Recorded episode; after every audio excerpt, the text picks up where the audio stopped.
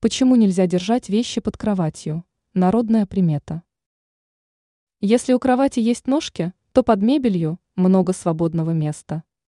Многие люди хранят там большие вещи.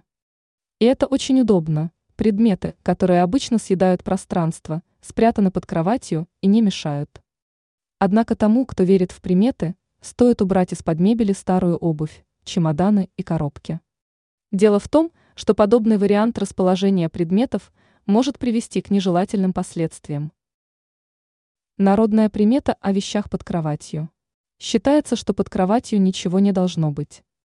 Если под мебелью расположено много изделий и всякого хлама, то у того человека, который спит на кровати, могут появиться проблемы в личной жизни. Не исключено, что дадут о себе знать трудности в отношениях с супругом.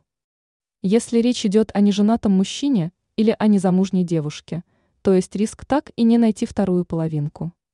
Впрочем, если освободить пространство под кроватью, то появится шанс на восстановление удачи в личной жизни. Ранее мы рассказали, почему нельзя мыть ложку сразу после еды.